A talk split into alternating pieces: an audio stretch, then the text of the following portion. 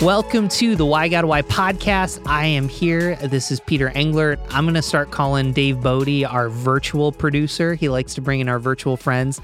Today, we have a, a pastor, but also a, po- a, fellow podcaster by the name of Aaron Magnuson that is with us. He leads the Social Media Church podcast.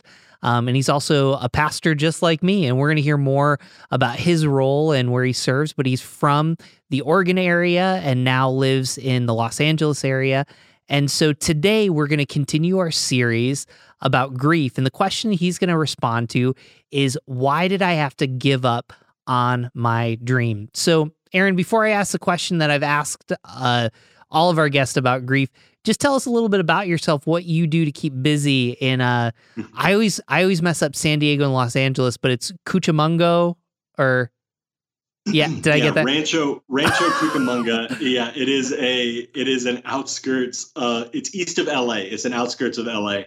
Uh, which is about you know I think we I still have not made it. I've lived here for two years and I haven't made it down to San Diego yet uh, but I need to. And it's I, I, think we're about an hour and a half, two hours away from San Diego, so north of that. Um, yeah, California geography uh, for me, growing up in Oregon, was also like I thought the Bay Area and LA were really close. Uh, in Northern California, people it's so far away that people fly. If you live in Southern California, you don't drive to Northern California, you fly to Northern California. So, uh, yeah, I am learning lots about California geography as well, Peter. So don't feel bad about that. But I really appreciate you having me on. Uh, yeah, everybody, my name is Aaron. Um, and I am the online pastor at a church down here in California called One and All. And been doing that for a little over two years, and it's been great uh, meeting people people like Peter, also having an opportunity to just kind of bless the greater church by working on cool things like the Social Media Church podcast, which is a podcast for church leaders all around the world uh, who are trying to amplify their ministry online. Uh, and so that's how Peter and I got connected. And I have an interesting enough life, I guess, where uh, Peter wanted to interview me, and we're talking about grief today, which I don't have a ton of experience with uh, but it's a really important topic. So I was intrigued to add to this conversation. Well, and one of the reasons we asked you is I think sometimes when we talk about grief, we don't include super positive people. And as you can tell, uh, Aaron's as energetic, maybe even more energetic than me. So let's, uh, and I think the other cool thing about Aaron is we all deal with grief differently and we all have different levels of grief, but it's there. So, Aaron, let's get started with this question. What's your basic understanding and definition of grief? Yeah. So I have a little bit of an advantage uh, to this. I don't have the perfect definition of it, but I studied human development and family sciences in school. I minored in sociology, uh, took a lot of classes in psychology. I have a fascination and a love for humans. Uh, and so part of the courses did focus on processing grief and how we deal with it. And there is a healthy way to deal with it. And at some point, you have to deal with it. So whether you've chosen to deal with your grief, whether you recognize you have it or not, it is something that needs to be dealt with. And so I'm really glad that you're having a whole series talking about grief. Because uh, frankly, I also think that it's something that the church doesn't necessarily talk about very well. Um, and I think we're getting better at it as we recognize the importance of mental health um, and just our health in general. And there's things that go on underneath the surface that the answer isn't just pray more. Uh, Jesus will heal you. Uh, everything happens for a reason, so don't be sad. Uh, and so I really appreciate you talking about this. But my understanding of grief and maybe how I would talk about it would be uh, it involves the loss of something uh, whether that's life, whether that's uh, like what we're going to talk about today, maybe your dreams. It's it's and, and for a lot of us actually have a really unique understanding of grief um, in this quarantine season. It's it's even the loss of a normal rhythm, a normal life. For a lot of high school students, it was the loss of their senior year. Uh, college students, I guess, as well, the loss of something uh, that you have to walk down a process of uh, to come out on the other side, uh, basically having dealt with all of the emotions that come along with that loss. And to me, that whole entire process and that journey is grief. Mm. So, I mean, our question today is why did my uh, why did I have to give up on my dream? So, yeah. what was your dream and what happened? Yeah. So my dream, uh, since I was very, very little, football, uh, American football, not to be confused with uh, football, uh, if we have any global any global listeners, but uh, American football was my dream. I loved watching it. I loved playing with it.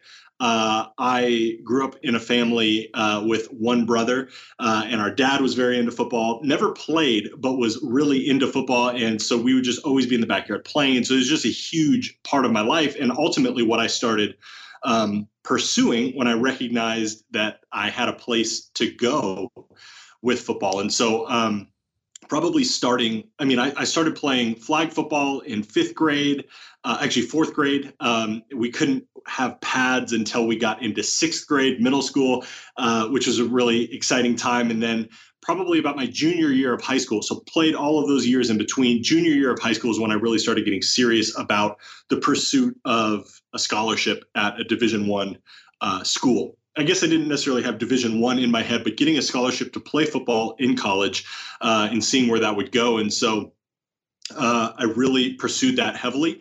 Uh, so much so where that was probably my God. I grew up in a Christian household, and so I've known Jesus all of my life, but I never really owned Jesus as mine. It was my family's uh, savior. What we did on the weekends, I was fine with all of that, but he was always on the sideline while my pursuit of football was uh, right in in focus. And so, uh, didn't end up getting a scholarship, but I did get the opportunity to go to college at Oregon State University and play uh, Division One college football.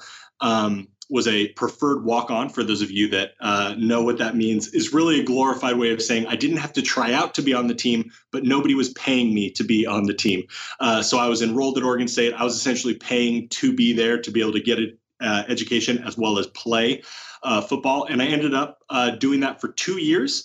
Um, I redshirted my first year, so I would have I was on a path uh, for like a five year career because I probably would not have been good enough to leave early, go to the NFL. I probably would have stayed at college, but I never uh, stuck with it long enough to find out what the result would have been. Um, because during my second year, or after my second year, between my second year and my third year, during spring practice, uh, I really felt like God was calling me to leave get a job so I could get money to marry, who's now my wife uh, and played volleyball at Oregon State. Um, it, but I felt God was calling me uh, to leave. Uh, so I quit the first thing I've ever quit in my life.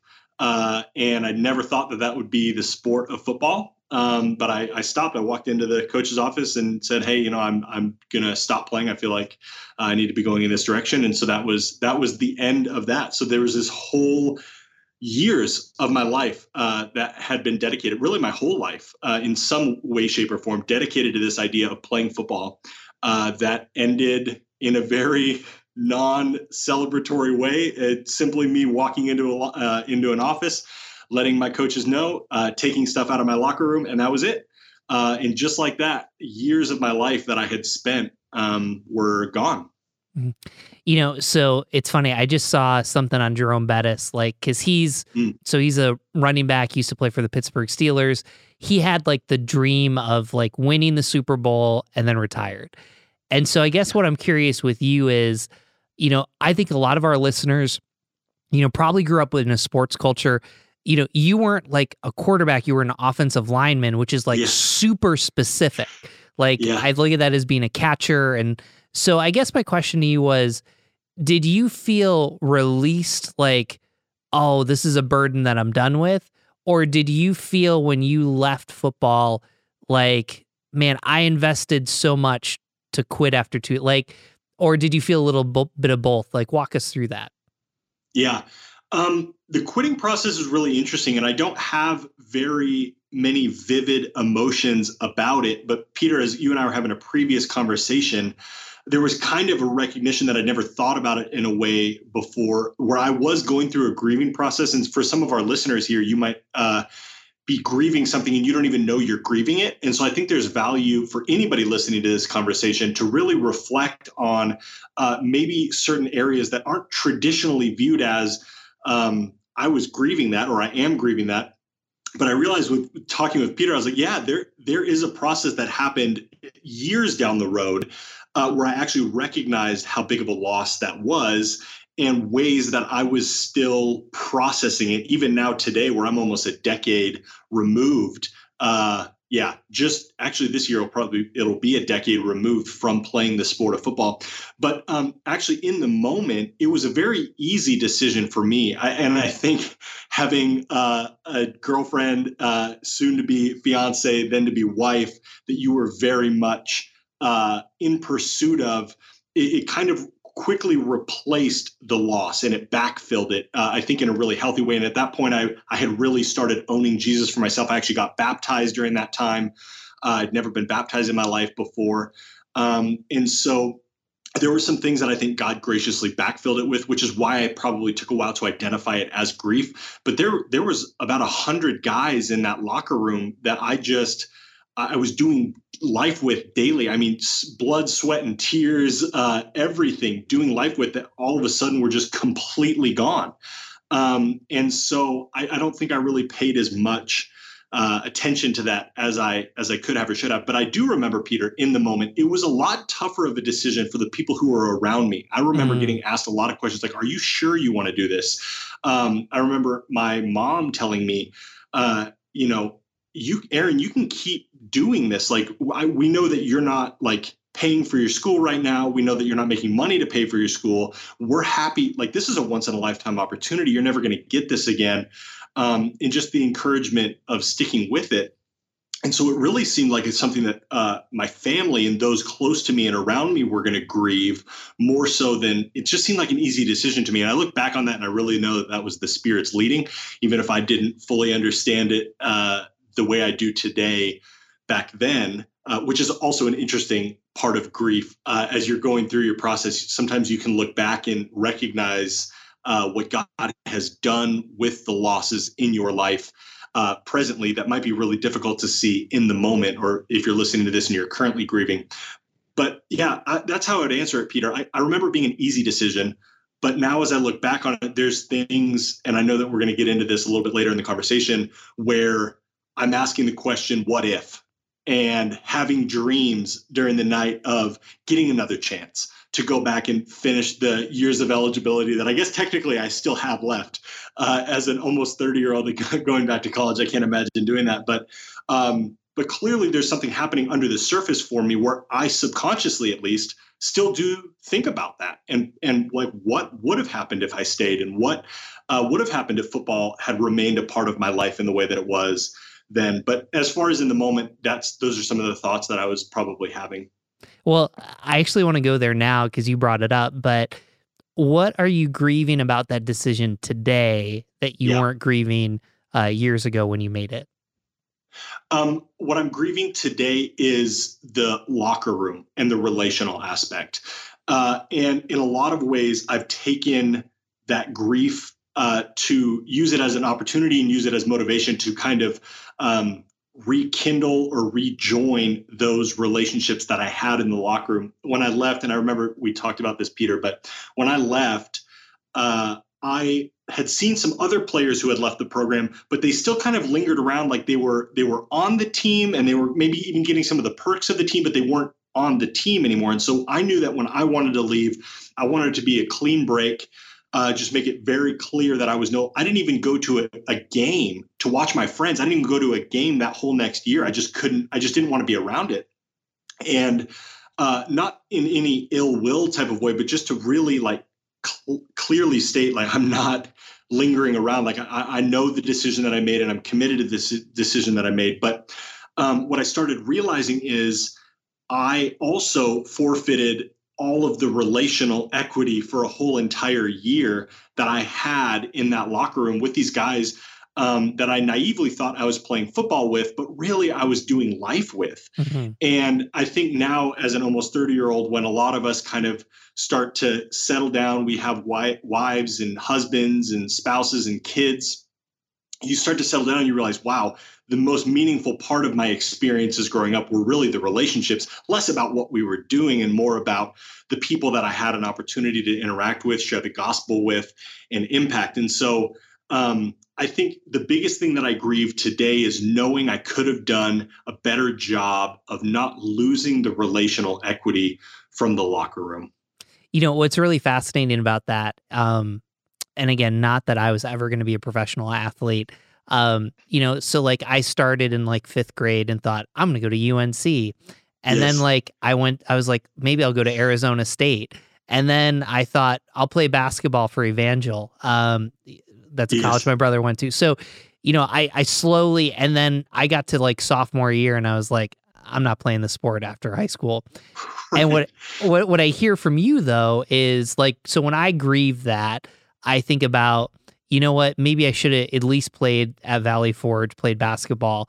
But what I hear from you is you don't grieve, at least you haven't shared primarily about not going to the NFL or not going to a bowl game or yeah. something. You're like, I missed yeah. an opportunity with friendship. Does that other part come in, or is that kind of the major thing with you? I mean, I just, it's curious to me. I do think uh, there's an interesting, as I'm, think that's a really good question uh, as I'm thinking about, I think there's a uniqueness to the sport of football where every football player realizes this is something that I'm not going to ever do again because you can't really play pickup football in the same way that you can play pickup basketball, volleyball. You can still be living in that delusion uh, that sometimes I find myself in for years down the road where it's like, yeah, I still got it. Uh, just like I remember when I, you know, made 30, had 30 points in in uh, in high school, this one game, right? Like we played against so and so, they're in the NBA now, and basically could have done it if I didn't have that head injury or that ankle injury. There's a real um, sobering thing that football players understand that when it's over, it's over, and and you're not going back to this, and you're never going to dabble in it again, uh, unless you know you're playing like flag football, which is all fundamentally just very different which I've done, and all that's fun and great. But but it's you know when you're walking away from the locker room, the pads and the helmet, you're not going to do that again. Mm. And so I think that you're always kind of thinking about that, and so you're kind of preemptively grieving what's what's to come, and already kind of dealing with some of the emotions about that. Now, as far as what could have been, I think God sobered my reality really quickly when I didn't get a scholarship to play, and there was grieving, and there was things that I had to go through. I still have the letter that Dad, my dad wrote me on signing day when I fully expected to be signing somewhere my letter of intent to go. And I didn't get to participate in that because I was only walking on. Um, and so he wrote me a letter that day. I still have it. I look at it every signing day, which is coming up February 3rd. Um, but uh, yeah, so I don't, I, I, think a lot of that grieving I went through. Uh, and God was gracious enough to slowly let me down and temper my expert expectations to where really the only thing that I have to grieve is, yeah, three years, three more years of eligibility with my friends, with players. Yeah, there were some bowl games that they went to. I guess I didn't necessarily think about that uh, as much, but it's mostly about three years of life experience that could have been had there with those guys that wasn't. Uh, and not only were those not there, there wasn't there was even a year wasted where I wasn't doing anything relationally with them. I wasn't even reaching out via text. I wasn't calling them. I wasn't trying to hang out with them. Um, and so, yeah, it, it, would be more about that uh, mm. than the unrealistic expectation that Aaron Magnuson was going to go and uh, become really good and, and play in the NFL. Well, and and I guess one of the reasons I want to ask that because you know when you think about a grief se- series with a podcast you know, we joke about the there's an Enneagram for the individualist. They like love dark and deep emotions. Don't at that's, me. That's me. Oh, you are? Yeah. I am a four. Yes. Okay, so this so this makes it all the more like curious because yes, because I, I guess eh, so. Thank you for telling me that. So yes, Enneagram four individualist, okay with emotions and stuff like that. That's me. But uh, so I guess my my curiosity is, it sounds like you you just went, and I think your words were, I had something to backfill it. Whereas I could imagine, like, oh my goodness, I'm giving up football. And you're kind of saying you're feeling those feelings later. I, because you brought yes. it up, I mean, go ahead. Is, is that kind of the way it is right now? That as maybe in your moments that you're just kind of catching up, um, that you had something to replace it with, you've moved on, but also, you know, you do have these emotions behind it. Yeah. Um, I, I do think that so so yeah really honing in on the four piece of it. We're very emotional creatures and we have we ride a roller coaster of emotions and so that that can lead to a lot of optimism because you know it's at some point going to be going up, uh, and you know at some point it's going to be going down but with the uniqueness of a four we also like to be down. Like there's a certain comfort that we feel in melancholy and, and in this case conversation grief. I think we're comfortable talking about it and we're comfortable existing in it. The key would be that you're also motivated to not stay in it. Mm. uh, and so i think for me the stuff that was backfilled uh, was motivation to not stay in it. Uh, I think when I look back on it, it yes there are those those feelings uh, of grief and there are those feelings of wow loss and but i it's almost kind of like a romantic uh, thought like th- there's there's like yeah i like to sit in that for a second. Like i enjoy reminiscing on the sadness of that. Um, but god has also been gracious enough to i've gotten a lot of those relationships back and there are friends that i still have and i've been able to connect with now as we're all kind of getting families settling down everybody's kind of looking for that again and so there are those those opportunities to do that and so i think god has really graciously helped lead me through a lot of what could be uh, very tough moments in my life um, understanding and being willing to engage with the emotions. I think that's the advantage that a four has at, in this grief is we're, we're not going to run from those things and we're not going to disengage from those conversations. We really like those conversations. And I also think that's why it allows me to talk a little bit more optimistically mm. um, about it. And so I don't want that to be misleading because I think everybody and every number on the Enneagram has to deal with these things. Um, in their own way. But I think what the four points out is that you must engage with it and you must engage in this conversation or else you're not going to make it on the other side hmm. of grief. Well, and I want to hear the rest of your story, but I just want to bring this question up now. Uh, we've asked every guest some type of version of this question. Yeah. How do you know if you're positively grieving or negatively grieving? Like, what's the difference to you? What are some of the signs? That is that is a great question. Uh, I, I really think um, not not to not to pull out like a Jesus answer. I really think the people around you first and foremost are going to know, and I would say your um, probably spiritual habits, how often you're praying, how often you're in uh, in in Scripture.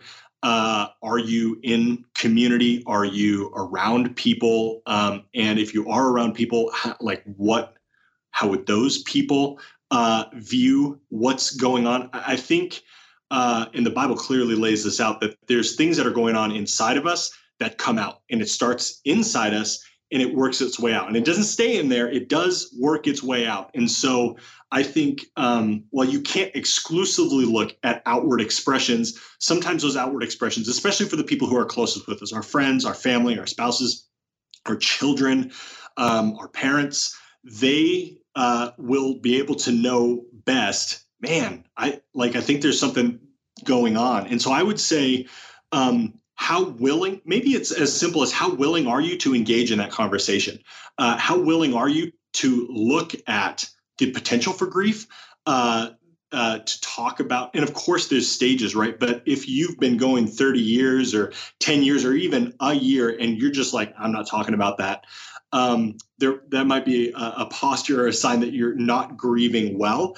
Uh, I think uh, sadness or or how much it still hurts would probably not be a good indicator. Uh, I think the the better indicator is are you willing to be engaged in the dialogue towards moving to uh, uh, the next stage of grief or even grief uh, to where and for some of us um, it's getting counseling. My wife and I have done counseling, uh, and the, the the knowledge that counselors have and the tools that they pull out of the tool basket, I understood in those sessions like, wow, this is what this is why it's a profession. Like you're a professional. There are things that you know about me and how to talk to me and help me that I don't know. Uh, and so I think being willing to talk about it and being and, and part of how that's helped is through our spiritual rhythms just your willingness to continue to do the tough work to get through it, I think is how you're either doing it well or if you're not doing those things, how you're doing it poorly because that grief doesn't just heal itself and go away. Like there has to be some intentional work uh, through other people, through community, through conversations that help you get through that. That's really good. Uh, we're going to come back to more of that conversation, but fill us in. Um, what happened after college? It it sounds like you got married. Sounds like you got some kids. You know, what? Uh, where where'd you end up, and how'd you end up in uh in California? we stayed in Oregon uh, after we both graduated in 2013, got into ministry, which uh, ultimately, five years of being at that church in Oregon led to an opportunity to move down here to be an online pastor in Southern California.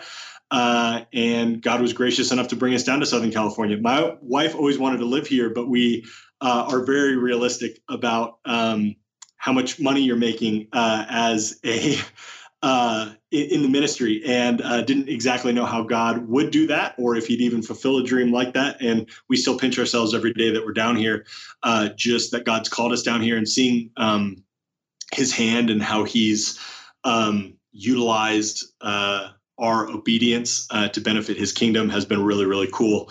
Um, but all in all of that life after, there are so many things that I have uh, and decisions that I've made intentionally based off of the grieving process from being at Oregon State, uh, particularly understanding the value of the relational aspect and the networking aspect of a locker room. I basically, Peter, treat every situation that I'm in and every seat that I get to sit in like another locker room. And I'm not going to treat that locker room the same way I treated my locker room at Oregon State, just understanding that there's people in here there's an opportunity that I have that not everybody has because I was one of 100 uh, players. I think we had a few more players than that and coaches, and I got to be in there, and so many people didn't. Uh, there's I got to share this story. It always sticks with me. There's this. This is a good illustration of. Um, what what I'm trying to articulate when I'm talking about the locker room. There was a a mom and a son that it was just after practice, and our practices were open, so people were able to come and watch.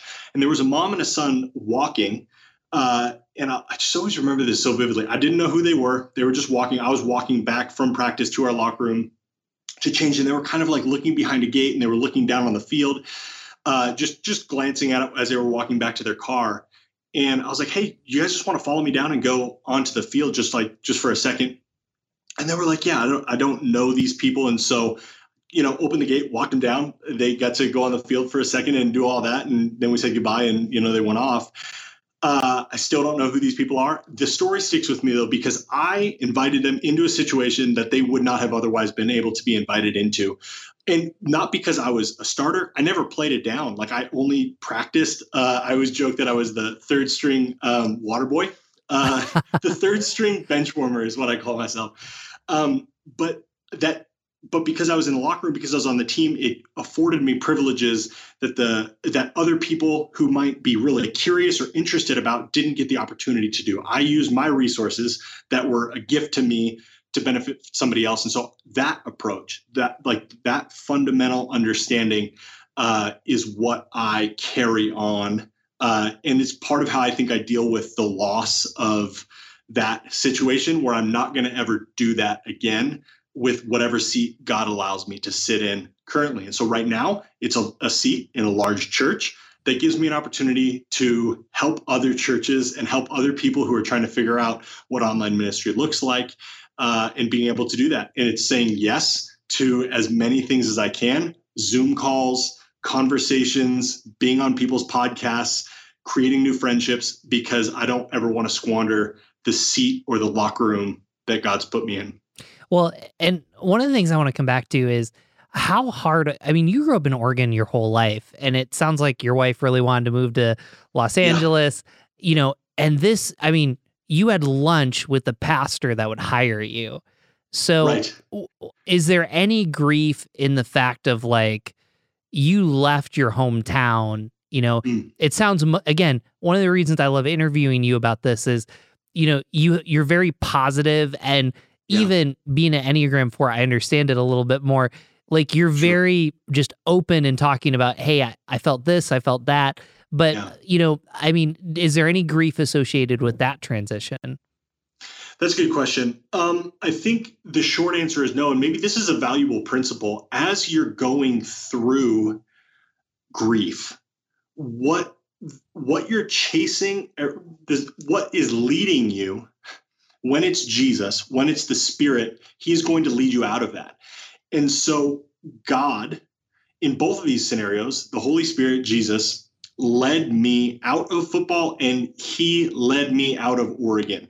Uh, because I was very resistant to the idea because we were living in Oregon, we were in my my hometown, we we're invested in the community. We had friends. We had so much support around us. God was doing incredible things in the church that we were at, through our ministry, through the ministry of the church in our city, just like things that had never happened before. Like God was so evidently moving. And I could never figure out why uh, Megan, my wife, never really felt settled. It was just so, it was always confusing to me until God hit me over the head one day when we were having a conversation because it was so evident. Megan and I would have these conversations. Again, having conversations, very important. And she would let me know when we'd be wrestling through and we were pregnant with our second kid. And so it was a great time again to talk about, hey, like, what does God have for us? And he just hit me over the head of like, Aaron, I don't need you here to keep doing these things. And don't you think I might have something else for you? Not better, but just something else for you. Uh, and so in both, both of those scenarios, um, what was leading me through the potential for grief or even those situations that could be grieved like leaving my hometown like leaving the sport that i'd pursued my whole entire life is that it was god and the holy spirit leading me through it and i think that's really key as we talk about grief is what ultimately is leading you through it and that's why things like prayer and scripture are so important because those are the ways that we really engage and follow and hear from the only person that can lead us out, which is Jesus. And it's the best person to lead us out because that's what's leading us into the next thing that's ultimately going to put that grief to bed, give purpose and meaning to the pain, and see something beautiful come out on the other side. Wow, that's um that's really profound. And so one of where I want to get kind of go with this is, you know, you started at One and All Church as in person yep. community. Now you're full time digital. There was a little bit of mix in that. Yep. And I have a feeling that a lot of our listeners have the same experience that I do, which is um, the pandemic hit, and all of a sudden, everybody looked at the millennial and Gen Z in the room. They're like, oh, yeah, you were right about digital. And so there's this huge, yeah. huge opportunity.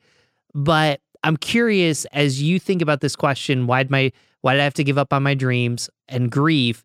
You know, have you seen yeah. this season as an opportunity?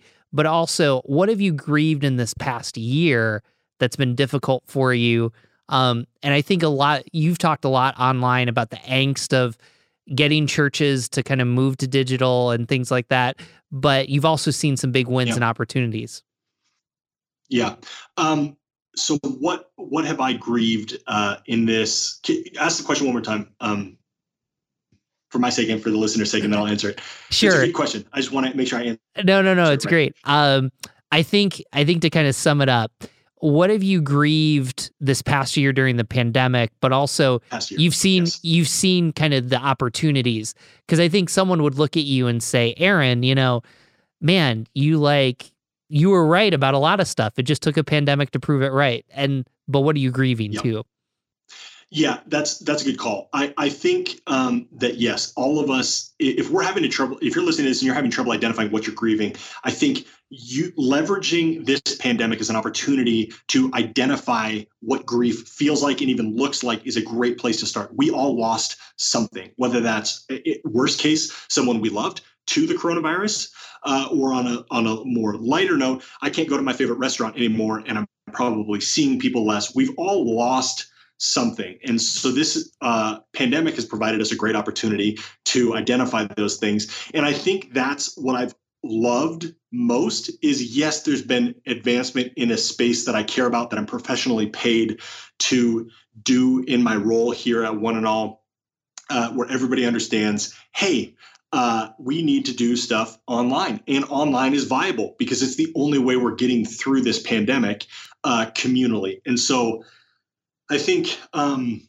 there's that. And I think I have a little bit easier time uh, with this. And what I love even more than that is the idea of people having to deconstruct and just t- pause and take a moment to reflect on their lives. And for us as Christians, it's okay. I have a real opportunity now to hear from what God is, hear what God is saying. Maybe he, what His direction is for my life. Uh, maybe He's pointing things out to me that I've been neglecting for a while uh, the obvious things, right? Like, oh, I'm home with my wife now all the time, or I'm home with my husband, uh, I'm home with my kids. Um, man, I was spending a lot of time at work, and there was all these other things over here. And so, as we start to transition out of this or whatever um, the world looks like after this, there's things that we're going to take with us that we were maybe taking for granted before or didn't recognize. And so it's this natural time of reflection, which of four loves. So for me, a lot of this pandemic has been very positive. Uh, and I realize that is a very small minority case. Um, what I lost, though, is all of a sudden everybody became online pastors. And so the uniqueness of my role, something four is also love, no longer existed. And in a lot of ways, I've celebrated it. In some ways, I've had to grieve the loss of what my role used to be and look for what my role is now. And um, and so God's had to lead me through that. That's been tough conversations. That's been uh, internal frustrations. That's been, hey, everybody jumped into my pool. It's fun that we're all swimming together, but you're playing with all of my toys and you're not playing with them the way that you're supposed to be playing with them, right? That would be my analogy. And that was a lot of my experience the first part of uh, the pandemic in, in 2020, probably for those first six months. And now God's kind of brought me to another spot uh, that I can continue doing the ministry, continue helping our church, but it looks a little bit different. And so I think that's probably what I've lost. Uh, and I think um, him being gracious enough to backfill because he's leading me to a new spot. When we can understand that following Jesus is following him through grief, like keep following Jesus. I mean, that is applicable until the, your first breath to the last breath. Uh, he is going to lead you through grief. He's going to lead you through things, and you have to have an open hand and be excited when he puts something in, and, and be praise him when he takes something away because there's something else that's coming back in the key is just that ne- right as Anna says from Frozen 2, right? I have a four year old and two year old. Uh, the next right thing, and the next right thing is to always be in step with where God is leading you. Awesome. Hey, just two more questions, and we'll close. Yeah. You know what? What would you say to a person that um, had to give up their dreams? How would you encourage them? if you don't know Jesus, you need to know Jesus. Uh, and if you do know Jesus, he's he took that dream away from you. And there's and he give, he's going to give you a way to emotionally deal with it and he's going to give you something else. Uh, hopefully that um, you learn something from that dream and that is going to benefit you in the next thing that he hands you. Mm, that was good. Now the way we close our podcast is uh, we yes. ask this question what would jesus say about giving up dreams? And so uh, my role is i uh, i basically um, I'll say whatever comes to my mind, and then we rely on our guests to fix any heresy nice. or wrong teaching. So uh, that's that's the way we do it here. So nice. Uh, you know, listening to you, Aaron, it, it just gets me thinking. You know, so when I came into this question, I thought about just the worst case. I gave up my dream, but yep. I think what I'm leaving with with you is there's opportunities on the other side. So I think about Jesus. He says you know, there's a guy that sells everything he has to buy a field to get um to get the treasure. I think about the rich young ruler. There's this sense he's like, hey, if you give up on your dream of having all this money, you can follow me. And yes. I want to be careful of that because there's a there's a gospel implication, but there's also kind of just what you just said there. When we live life open handed, um, yeah. it's amazing what God can do with that and you can yes. grieve it and walk through it, but yeah. you can. Walk, you should yeah. grieve it, like because it's a very real thing he took away from you, right? Yeah. Uh, and I want you to finish asking your question, but that you should grieve it, like that. Like it's being a Christian is not like, well, God took it, so I'm okay with it. I don't have to emotionally pro- like we we are spiritual beings with a fleshly body right and so the flesh forces us to do things we wouldn't otherwise have to do and when we go to heaven praise god we're not going to have to do you should grieve it because there's like you cared about it and god gave it to you because you cared about it um, but you can't care about it forever at the mm. expense of where God is leading you. But yeah, so I, I just want to be clear like, you can't, like, as the church, it's not just you need more Jesus and you don't feel bad. That, that, that is the worst theology. That, that's the heresy. If there's a heresy from today, it's that you don't need to feel bad when God takes things away from you. Uh, you can feel bad, but you have to work through it because something else is coming because our role in following God and his impact on our lives and the impact our lives are going to have on others never stops. Uh, but finish a- asking your question. No, no, I did. Well, I was responding to the question first, and then you, you Yes. get to you get to close us up. So, what is Perfect. G, what does Jesus say about giving up dreams? Anything that was maybe left unsaid. So, Yeah. Uh, I two things come to mind per, specifically pertaining to that question. Uh, the first is something our pastor Jeff Vines says out here all the time. Jeff says, uh, and really his his ministry kind of uh, focus is built on this principle of giving up something you love for something you love even more. mm, And when we play that game all the way to the top, it should end with Jesus. And Jesus will never ask us to give up him. And you can't lose him. So uh, you the, the the guiding principle of following Jesus, following his spirit through these grieving times, it, it will take you through anything because that is the ultimate that's the trump card. That's that's what's never going to leave. Your dream of loving and following jesus will always be your dream. Uh, so giving up something you love for something you love more. When we have that mindset uh, we hold our dreams a little bit more loosely but we also understand we can still love that thing. I still love my spouse. Uh, i still love my kids. I still I, at that period of my life i loved football. But uh, God may ask us at any time to give up that thing that we love for something we love even more. And that will always end in, well, is your foundation built on loving Jesus and your ultimate pursuit, everything you're doing in life built around that? I, I should probably end on that, but I also wanted to say, um, so the idea of giving up something you love for something you love even more.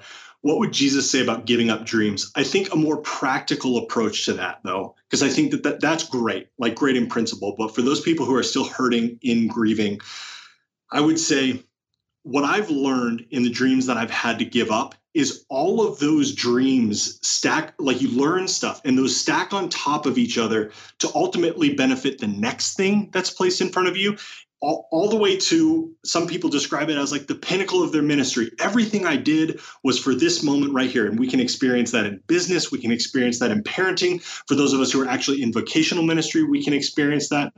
And so understand that you're really grateful for the dream that you have right now and pursue it with everything you have, but also understand that that might not be the pinnacle, but it doesn't mean it's worthless or not worth pursuing it means that there's something to be squeezed, extracted, gained from that dream that's going to ultimately benefit the next dream and the next dream after that and the next dream after that. So so be simultaneously excited about what you have today, grieve what you had yesterday and be excited about what you're going to have tomorrow. Man, that's an awesome place to end. Uh, make sure you follow Aaron online, uh, Aaron Magnuson79 on Twitter and uh, Instagram. You can also follow him on the Social Media Church podcast. Uh, is there anything I'm missing, Aaron, to kind of if people want to get a hold of you? No, I, Instagram and Twitter are the best two ways uh, to get a hold of me. But yeah, just love love the opportunity to, to connect with new people, meet new people. Uh, reach out like Peter did. Uh, just send send Twitter direct messages. That's ultimately how I ended up my job here in California. Uh, now it's more Instagram direct messages because that was a, a quite a few years ago. But yeah, reach out if you have anything. Those are the best places to reach me. Yeah, if you want to listen to a podcast, social media church podcast is the way to go. Uh, one and all dot church. One and all dot church is my uh, church. If you want to check that out. Um, but yeah, thanks for having me, Peter. Yeah, and uh, if you send a pigeon, a pigeon letter, it'll probably take six months. Anyways, um, and you might not get anything back either. Uh, but anyways, we'll we'll open that topic later. But uh, you can uh, make sure you rate and share our episode. You can use hashtag WGW Podcast. That's also our handles for Instagram, Facebook, and Twitter. Uh, and then most of all, you can go to whygodwhypodcast.com. Thank you so much for joining us today.